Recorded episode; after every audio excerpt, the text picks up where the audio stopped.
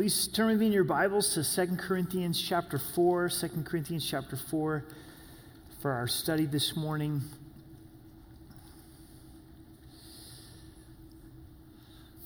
Do not lose heart. So let's pray together. Father, we thank you that you have given us stewardship over our hearts, that you encourage us to love you with all of our heart, mind, soul, and strength. We seek you right now and ask that you would provide encouragement, especially for those uh, that are discouraged. Holy Spirit, would you come and speak to us through the power of your word? And we love you in Jesus' name. Amen. The real battle that we face in the Christian life is over our hearts, especially in this area of discouragement. It's easy for us to be going through life and, and, going through the motions and maybe even being faithful outwardly, but inwardly, we have completely lost heart. In this section, the Apostle Paul, he says, We do not lose heart. And he gives us his reasons why. We're going to be looking at two primary reasons why we don't lose heart. And the first is because we've received the ministry of reconciliation. And we'll talk about that in a moment the, the ministry of reflection. We've received the, the ministry of reflection. And then, secondly, because we've received the treasure of Christ, that Christ lives inside of our hearts. Church, I think this is a really timely message for us uh, this week because Election Day is Tuesday. And as we look at the elections, we don't know how they're going to turn out, and it could cause you to lose heart one way or, or the other. And we have the opportunity to continue to have an encouraged heart no matter what the state of the elections are, no matter how that turns out. It looks like there are going to be more restrictions for El Paso County when it comes to the COVID virus, which I think are going to be more difficult this time around because we've gone through it in April and now we're going through it again, and it's going to be very easy for discouragement to sink in into our hearts and our lives. So we're going to have a lot of opportunity even this week to live out these truths of, of not allowing ourselves to lose heart. But I'm sure that some of you this morning, as much as you are concerned about the election and you are concerned genuinely about the COVID virus, there's some challenges that are much more personal.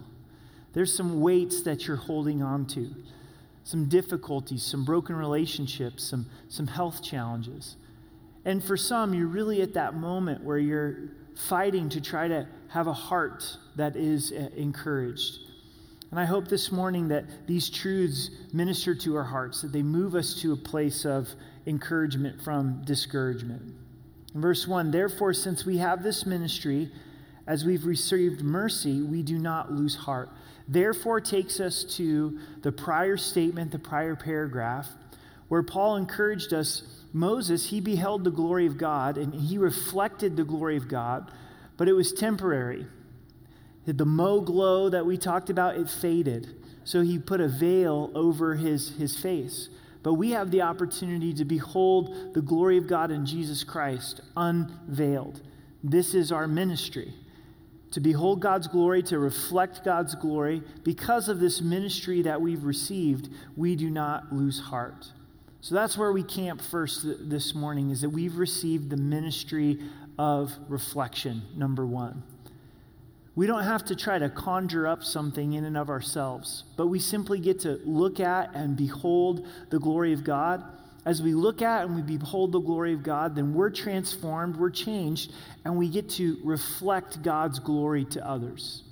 Just like the moon, the moon has no light of its own, and we don't generate the light. We simply look at God's glory and reflect that.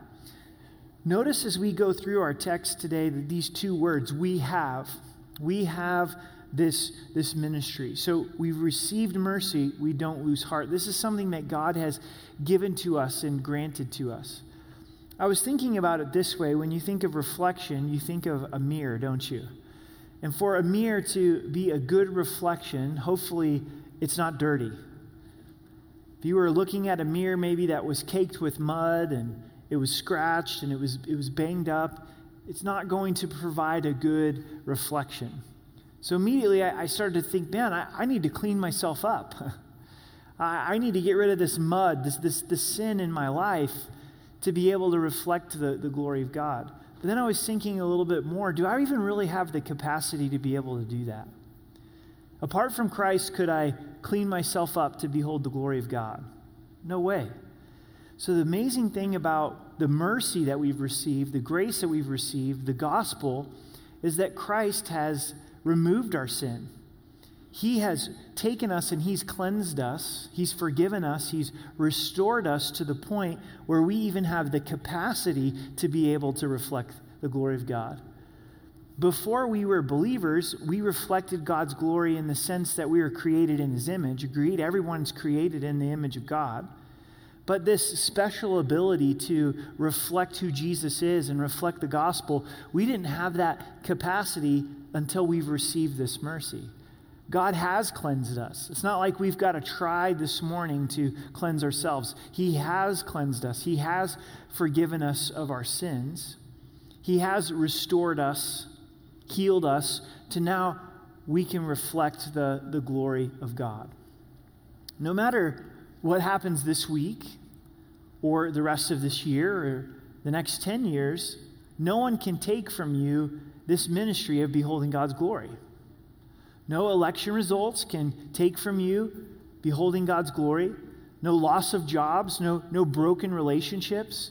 Paul went through tremendous amount of suffering and difficulty in his life, and he's sharing his heart. He's sharing autobiographical statements of saying, We, this is how we do not lose heart. Paul woke up every day and he knew, I have the opportunity to behold God's glory. I've got the opportunity to reflect God's glory. So we want to put ourselves in the position of beholding God's glory, of being in the awe of God. When we sing to the Lord, we're beholding His beauty and His majesty. Think about the people that you have sung to in the course of your life. I'm talking like one on one, you sing to them. For me, it's a really short list. my wife and my four kids. I mess around with the guitar. I'm a hack at the guitar. I'm even worse at singing, right?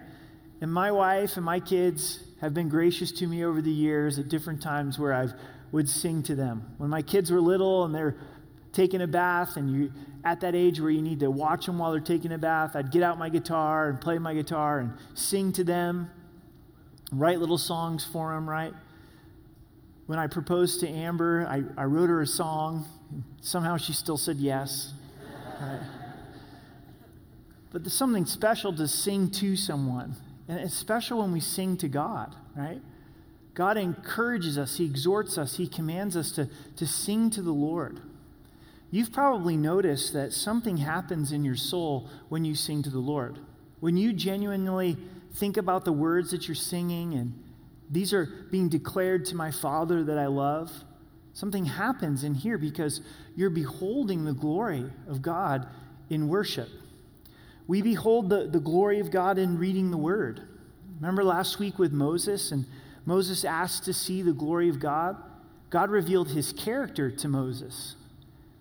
His glory was revealed in his character, and as we read the Word of God, we understand his character. And understanding his character, we then come into the deeper knowledge of God. So if I want to have this ministry of reflection alive and well in my life, I want to be holding God's glory through the Word of God. In prayer, we're beholding God's glory. As we're spending time with Him, this promise that God gives to us, if we draw near to God, that He'll draw near to, to us. As we spend time with one another as believers, God's glory is being revealed to us. God speaks to us through the body, through brothers and, and sisters in Christ. So we want to put ourselves in a place where we're beholding God's glory. And as we behold God's glory, we get to reflect God's glory, and that encourages us. That causes us to not lose heart. In verse 2, but we've renounced the hidden things of shame Remember, Paul's being criticized by the church of Corinth. His leadership is being scrutinized. And he says, I want you to know that I've renounced the hidden things of shame. Again, those two words, we have.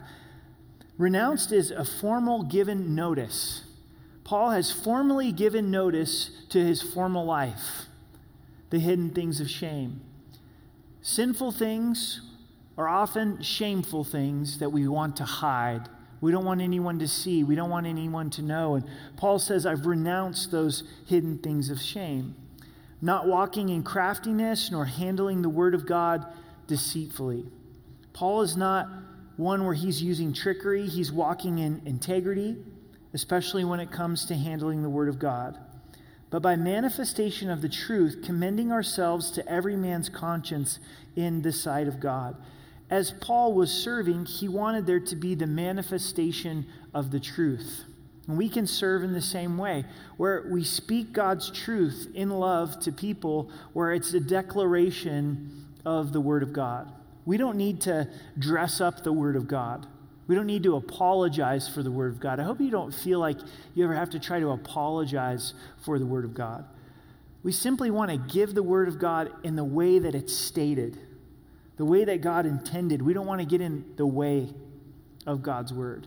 And as we do that, then there's a manifestation of truth and how we need that declaration of truth today. And we're all voices of truth and sharing that truth in love. Paul also makes himself a servant to every man's conscience. He doesn't want to stumble others. So he's aware of not only his own conscience, but the conscience of others. Verse 3 But even if our gospel is veiled, it's veiled to those who are perishing. There's some that don't see the gospel. They look at the person and the work of Jesus Christ and don't see Christ as loving, kind, or good and rejecting Christ. And the reason is because their eyes are veiled to the gospel. And Satan's behind this in verse 4 who minds the God of this age has blinded, who do not believe lest the light of the gospel of the glory of Christ, who is in the image of God, should shine on them. The God of this age is Satan. Satan is at work in the hearts and the minds of people to blind them, especially when it comes to Jesus Christ. Please remember the battle is spiritual. The battle is spiritual, and the tip of the spear of this battle is what people believe about Jesus Christ. Do they believe he's God? Do they believe that they need him to die for their sins? Do they trust that he's good, that, that he's kind? And Satan wants to come and he wants to bring those lies and to blind them from the gospel. Verse 5 For we do not preach ourselves, but Christ Jesus the Lord, and ourselves your bondservant of Jesus Christ. Why would we preach ourselves when we could preach Christ? We know ourselves. We know we're sinful. Paul knows himself. He says, I, I don't want to preach myself. I want to preach Christ. And so he was determined to preach Christ. He was determined to preach the gospel. He saw himself as a bondservant, a slave by choice. For Jesus' sake, he's, he's serving Christ. Verse 6 For it is the God who commanded light to shine out of darkness, who has shown in our hearts to give the light of the knowledge of the glory of God in the face of Jesus Christ. Did you know that the Bible begins with the gospel? The Bible begins with a picture of the gospel, and that's what Paul is speaking to here. I want to read Genesis chapter 1 to you and just take it in and listen and think of this in terms of Jesus being the light of the world and shining his love into our darkness. In the beginning, God created the heavens and the earth. The earth was without form and void, and darkness on the face of the deep. And the Spirit of God was hovering over the face of the waters. Then God said, Let there be light. And there was light. And God saw the light, and it was good. And God divided the light from the darkness. God called the light day, and the darkness he called night. So evening and the morning were the first day. Creation. When God spoke things into existence, the earth was without form, it was without void, and darkness covered the face of the deep. Sounds like our lives before Christ, doesn't it? And God spoke, Let there be light. And boom, there was light. God divides the light and the darkness to provide night and day. Every sunrise reminds us that Jesus is the light of the world and he lights up our darkness. Paul uses this imagery of creation to speak of the knowledge of Christ coming into our lives. Notice the end of verse 6. Focus there. says, the light of the knowledge of the glory of God in the face of Jesus Christ. As we look at this ministry of reflection, we see God's glory, the chief expression of God's glory in the face of Jesus Christ. We talked about Moses having the greatest prayer in the Bible please show me your glory. And as we pray that in our lives, God, show me your glory, what's a practical step that we can take is look at Jesus in the Gospels. So I'm going to read the Gospels carefully. I'm going to read them slowly because I want to see the glory of God revealed in God's Son, Jesus Christ. The glory of God's revealed in the face of Jesus Christ to the point where Hebrews tells us the express image of the Father is Jesus. Jesus says, If you have beheld me, you have beheld the Father. It's amazing to me in talking with people and even unbelievers, usually there's a, a great interest in Jesus. People tend to not have as much difficulty with Jesus, but they see the Father as this vengeful, angry God of justice that they don't want anything to do with. But the reality is, is if you appreciate Jesus revealed in the Gospels, Jesus is representing the Father. So you should appreciate the Father as well. So behold the glory of God in the face of Jesus Christ. This is why Paul prayed for the churches that he served that they would have a deeper knowledge of, of who Jesus is. So we're encouraged. We don't lose heart this morning because we've received the ministry of reflection. No matter what, we can wake up each day say, I want to behold the glory of God. I want to understand more of who the Father is revealed through, through Christ. The second reason we don't lose heart is because we have the treasure of Christ. And again, notice these two words, but we have this treasure in earthen vessels. We have. This has been given to us. So, in light of the context, what's the treasure? The treasure is Christ in our hearts. The treasure is the knowledge of Christ in these earthen vessels. And once again, no trial, no difficulty can take away Christ who's alive and well in your hearts. Earthen vessels means jars of clay. Some translations translate it as such. God has put his treasure in jars of clay. When you look at a picture frame, the whole purpose of the frame is to point to the painting, to point to the picture. If the frame is more ornate or glorious than the picture, it's not right. In the same way, we're simply earthen vessels. We're simply jars of clay that we point to the greatness of Jesus. I probably shouldn't say this, but I'm going to say this. Have you ever looked at a husband and wife and gone, What in the world is she doing with him? Like it just doesn't seem to fit, right? Or vice versa, where you go, Man, what is he doing with, with her? Well, how much more so for the angels who know Christ in his glory, God, the creator of the universe, watch Jesus be born as an infant in Bethlehem, be rejected, die upon the cross, rise again. The angels know us, the angels know me, and go, What in the world is Jesus living in that earthen vessel? what is Jesus doing inside of Eric Cartier? This blows my mind, right? Only the grace of God, only the, the goodness of God. This treasure has been placed inside of us, inside of these earthen vessels.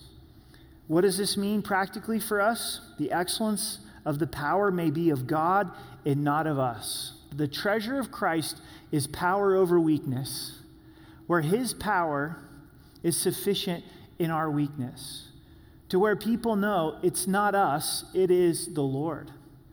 Weakness provides the opportunity for God's power to shine forth in a dynamic and clear way.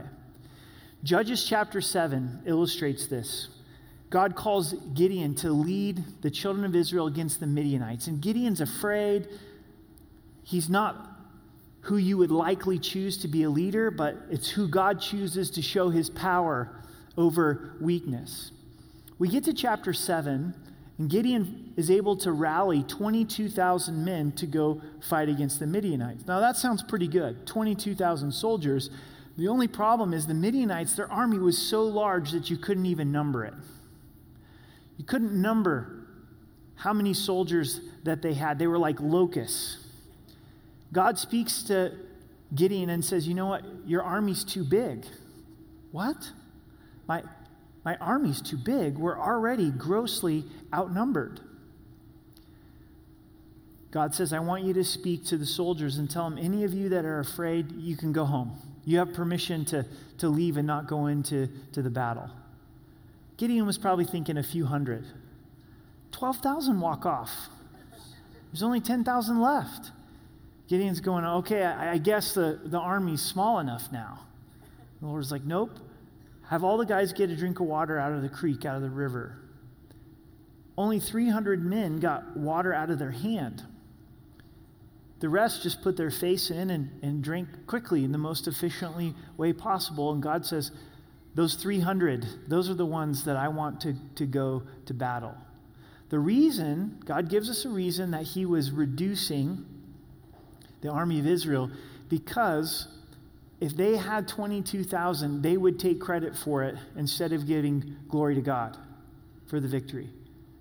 Apparently, if they had 10,000, they would take credit for it instead of giving glory to God. But if there was only 300, they knew that God was the one that gave the victory. And God wanted his power to be seen over their, their weakness.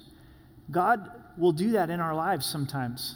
He will reduce us down to where we can't trust in our own strength and we can't trust in our own power. So Gideon goes on into this battle and he sneaks down, does a spy mission, and here's the general who had a dream that Gideon was coming to attack him, and that was confirmation that God was giving the victory. So Gideon says, All right, guys, I want each of you to take a jar of clay, an earthen vessel, put a fire inside of it, spread out, blow your trumpet, and break your earthen vessel. The Midianites thought the army was a lot bigger than they really were and turned in fear, and God won the victory. And that's a picture of us, guys, that earthen vessel with the treasure of Christ inside of us. And many times God will break us, He'll allow weakness in our lives so the message of Christ can go out. We know it, other people around us know it. They go, That's the Lord, because that's an earthen vessel. God's showing His power over weakness. What can discourage us is weakness. I don't know about you, but I do not like trying on weakness for size. It's not comfortable. I, I like it when things are running smooth. But Paul understood that weakness caused him to depend upon the Lord. So he said, I would rather be weak. I'll boast in my weakness. I'll accept this weakness so the power of Christ may, may rest upon me. So the treasure of Christ means that the excellency of power is of God and not of us. Then it's encouragement over discouragement. We're hard pressed on every side, yet not crushed. We're perplexed, but not in despair. Ever felt that way? Hard pressed on every side? I can't get a break. Everywhere I turn, there's another difficulty, there's another challenge. And Paul says, Man, we're hard pressed, but yet we're not crushed. And this shows the power of Christ inside of us. That the power of Christ inside of us is stronger than the opposition that's coming against us look back on a period of time in your life and you go, I should have been destroyed. I should have been absolutely wiped out. But somehow God sustained me. Yes, I was hard pressed on every side, but I wasn't destroyed. I wasn't crushed. And that's testimony to the power of Christ. We are perplexed, but we're not in despair. The word perplexed is completely baffled, very puzzled. As we try to examine God's work in our lives, sometimes we're baffled, sometimes we're puzzled, sometimes we have more questions than, than answers. Paul says, I'm perplexed.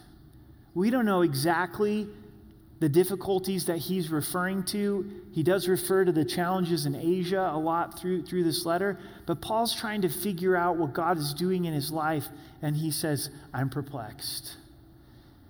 The great apostle Paul was perplexed. And that brings us comfort, doesn't it?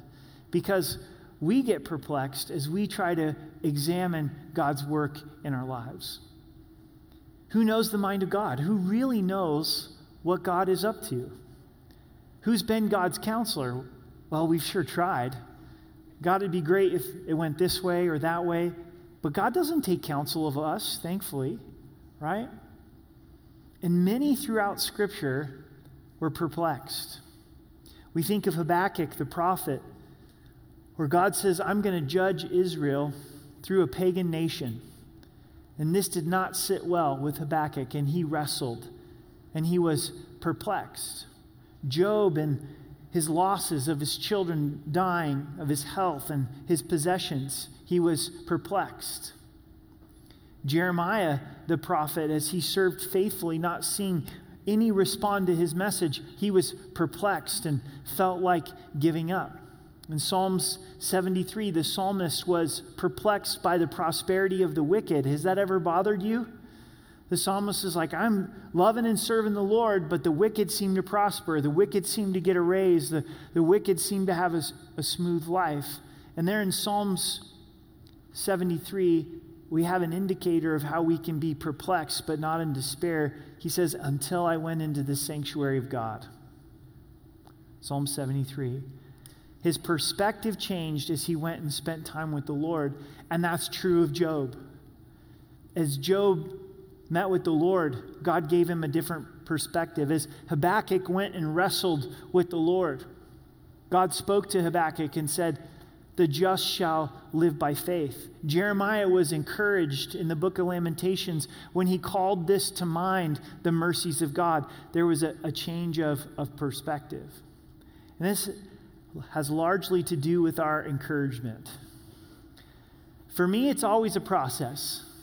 It's always a process. In those trials of life, those, those crushing blows of life, those surprises, or all of a sudden it feels like the floor just falls out from underneath you, I wish that it was just momentary, you know, and it was fine.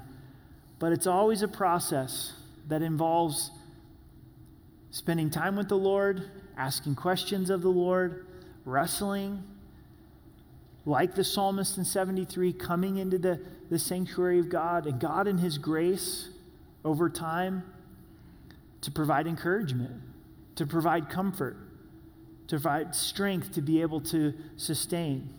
But it's never been immediate. I'm sure there was a lot of struggle from Paul between perplexed but not in despair. As he waited on the Lord. Also, for me, and it's probably different for each and every one of us, what's also really helped in those really difficult seasons of being perplexed is God using brothers and sisters in Christ. God using other believers to encourage me, to pray for me, to sometimes share a book with me, to, to read but my flesh wants to isolate in those difficult times. I don't want to be around people when I'm really getting my can kicked, right?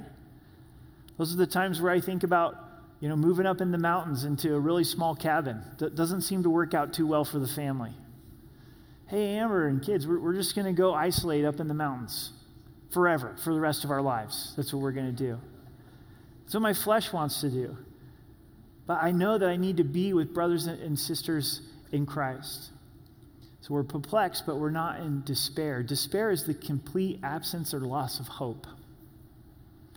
That's where the enemy wants us. The enemy wants us to lose heart, to give up. I'm done trying. I'm not going to press into my relationship with God. I'm not going to press into loving others. I'm simply going to give up if you find yourself in that place of despair, in that place of, of giving up, God wants to meet you. God wants to provide that encouragement. The treasure of Jesus lives inside of you. He wants to provide that necessary encouragement so that we're not overcome with despair. It's encouragement over discouragement. Persecuted but not forsaken, struck down but not destroyed.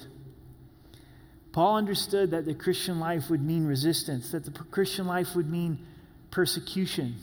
But he also understood he's never going to be forsaken. Jesus is going to be with him. Jesus is going to be faithful to that promise. I will never leave you and I will never forsake you. The world can come against us, the world can come against our faith, ridicule, even provide persecution, but the world can never take Jesus from you. The most that a Christ rejecting world can do is take our lives, which will result in eternal life, which will result with going home to be with the Lord. We're not forsaken. We're struck down, but we're not destroyed.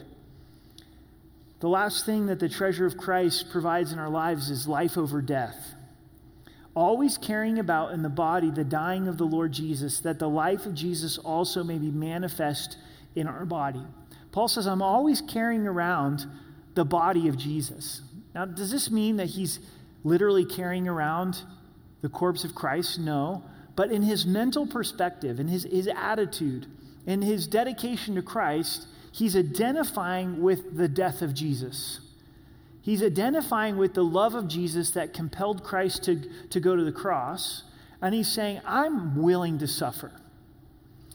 Paul had even reminders in his physical body of the suffering of Christ. Paul was stoned to the point where they thought that he was dead. I kind of got your attention when I said Paul was stoned. I saw some of you like, like real rocks. They, they, they hit him with real rocks there.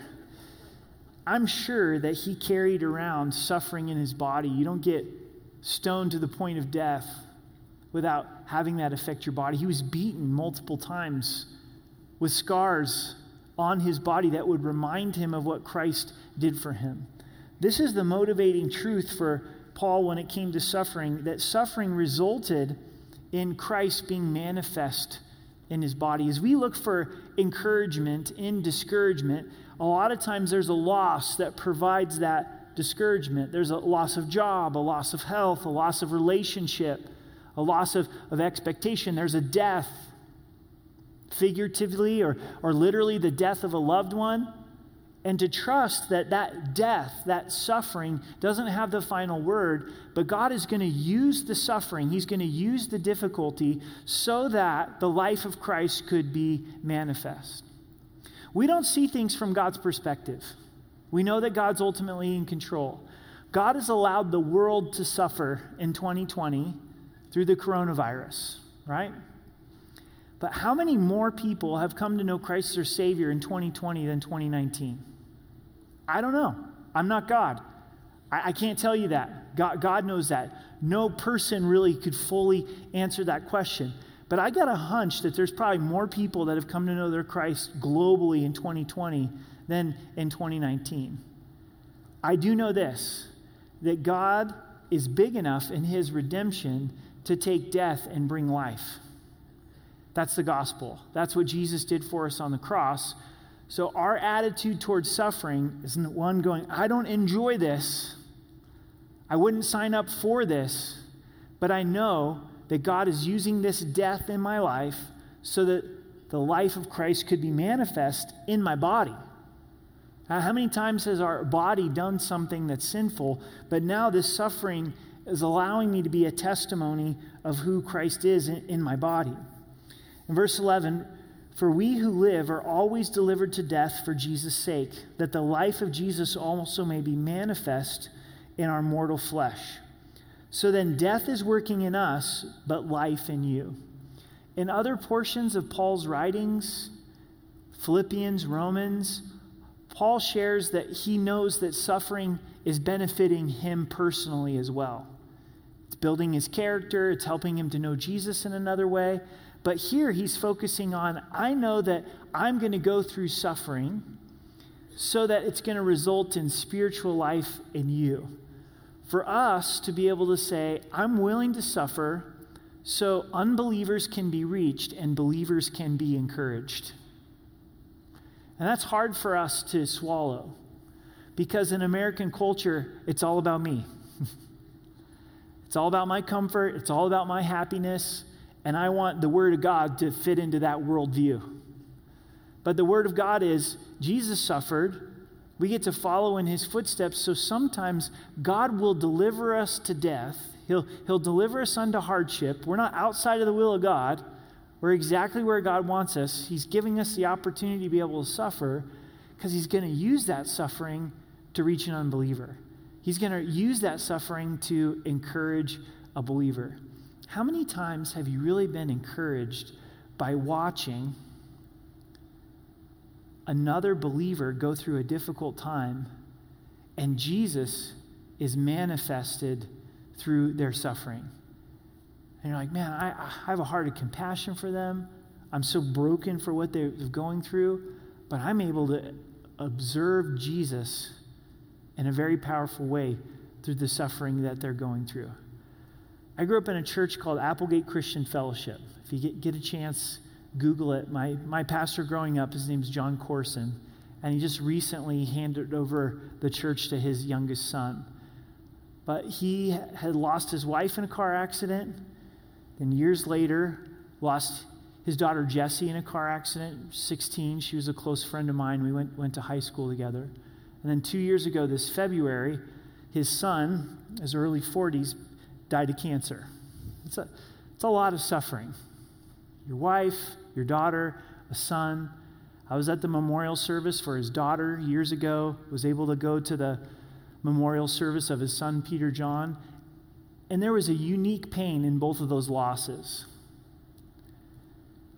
There was a unique pain in burying a daughter, and there was a unique pain in burying his son. I wasn't around when his first wife passed away, but I know there's a unique pain in that as well. But if you spend time to listen to his teaching, there's something unique about his teaching. There's something unique about who he is. And the life of Christ is being manifest through him in a, in a very powerful way. And you got to know it's directly related to all the suffering that he's gone through. The body Christ is stronger. Many unbelievers have come to know Christ as their Savior through his testimony. When I was growing up in Southern Oregon, the church is about 30 miles outside of town. It doesn't make any sense for a church to be that far out of town.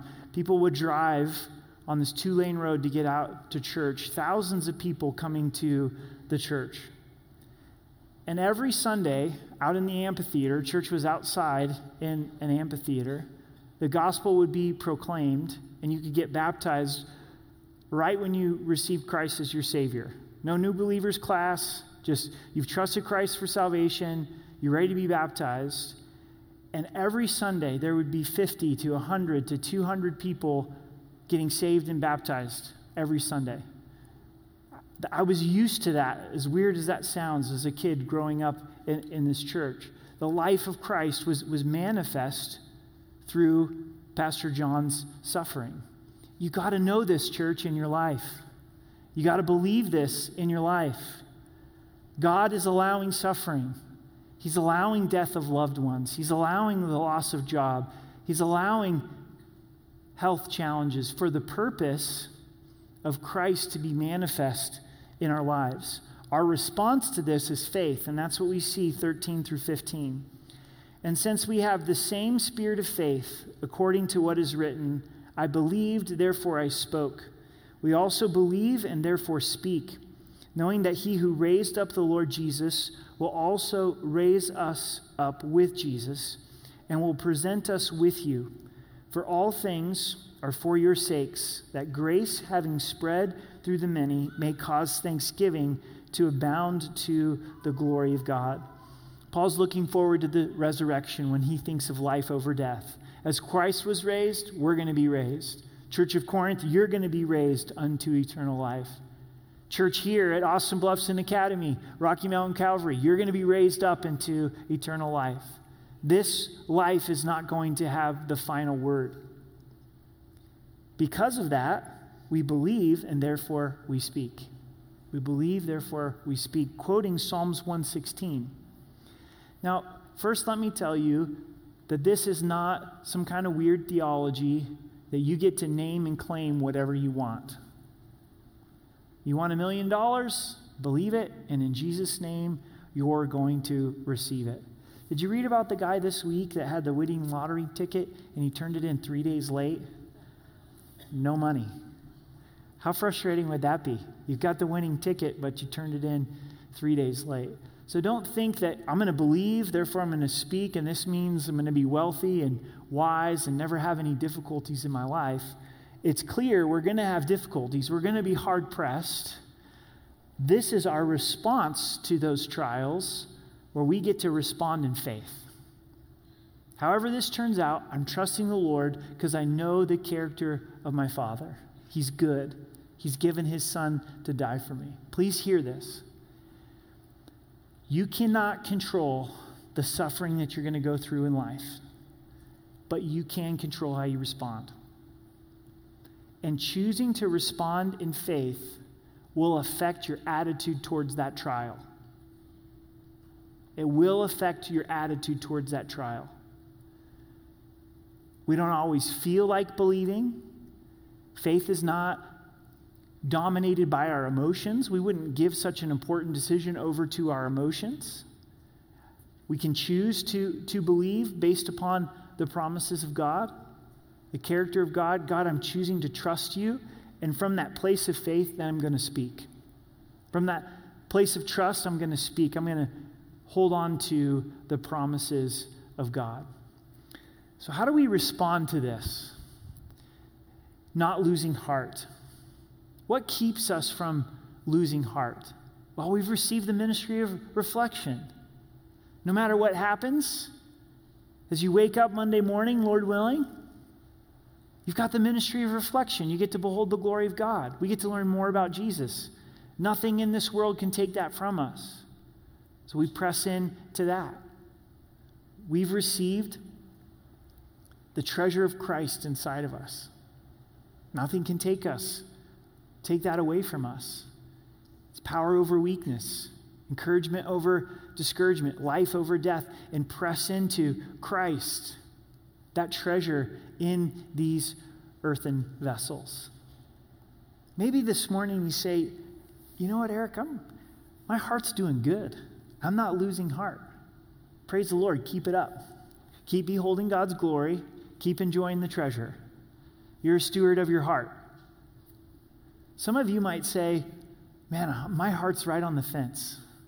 Some days I'm encouraged, some days I'm discouraged. Welcome to the human experience.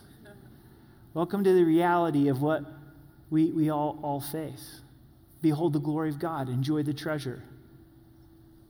In those good days, enjoy the treasure of Christ. In those difficult days, enjoy the treasure of Christ. But yet, for some, you're like, man, I, I'm crushed. I'm discouraged. I feel, in a very acute way, this, this despair inside of me. May I encourage you to continue to run in to spending time with the Father. Don't give up on the process. Wrestle, ask those hard questions, pour out your heart to the Lord. Come into his sanctuary. Keep reading the Word of God, even when you don't feel like it. And trust that God's going to bring comfort, that he's going to bring encouragement in time. Come and receive prayer. In just a moment, as we sing this last song, we give opportunity for prayer because we believe in the power of prayer. Come and receive prayer. For those of you that are worshiping with us online, respond to the, the chats and the comments. I'd like to receive prayer. Some of you are sitting next to someone that you know well. Turn to them and say, hey, would you pray with me? I'd be really surprised if they tell you no. They're like, sorry. Sorry you're discouraged, but I'm just not praying with you. I'm, I do not feel comfortable, right? My, my guess is they're going to pray for you. Maybe you go out to your car and you're close with a believer call them, text them, say, I really need prayer. And those are the hardest calls to make. It's hard to come down here and receive prayer. God meets us in that place of, of brokenness and humility. Church, what if we applied this this week? What if we did something with this this week? What if we said, you know, I'm not going to lose heart. No matter what the elections, however that goes down, I'm not going to lose heart there's going to be a lot of people disappointed one way or the other. Okay? And to be able to say, I can choose to have encouragement in the Lord no matter what those results are. Now, don't get me wrong, the election's really important. I hope that you're voting. I hope that you're voting the scriptures. I'm concerned and I'm praying. But come about Wednesday or Thursday or Friday when all these votes get counted, I'm still responsible for my own heart. Amen? And you're responsible for, for your own heart. COVID restrictions upon El Paso County, it's going to be easy for there to be a lot of. Then you put the election on top of that. Right? Remember, Paul's dealing with difficulty. He's dealing with the Roman government, he's, he's dealing with Nero. And he could have gone through his days going, man, Nero, Roman government, man, I'm, I'm in prison. They just keep beating me up. But instead, he said, I'm not going to lose heart because I get to behold the glory of God. I get to draw near to God. I've got the treasure of Christ inside of me. This is an opportunity. This week is an opportunity to be a light to unbelievers. They look, look at us and go, man, there's something different about you. Everyone else is losing heart, but you have something I don't have. You have a joy in the Lord. So let's press into that truth together. Father, we thank you for your love for us. We thank you that we get to behold your glory, that every day there's the opportunity to behold your glory. That you've saved us, you've forgiven us, that you've even given us the capacity to reflect your glory. Would you be gracious and kind to show us your glory in a greater way through the person of Jesus? This treasure in earthen vessels. Jesus, we thank you that you do live inside of us. We ask that you would give us your power over our weakness, that you would give us encouragement over our discouragement. And we choose in faith to believe that you're bringing life where there's been death where there's been death in relationship, death of a loved one, loss of health, loss of a job, that you're bringing life and redemption to those situations. Lord, would you help us? This is a pivotal week in our country. We pray for your wisdom and your guidance and your intervention. We want to be under your authority and your, your covering. However, things go down, would you help us to trust you? Would you help us to not be discouraged, but be encouraged? So we love you and we thank you in Jesus' name.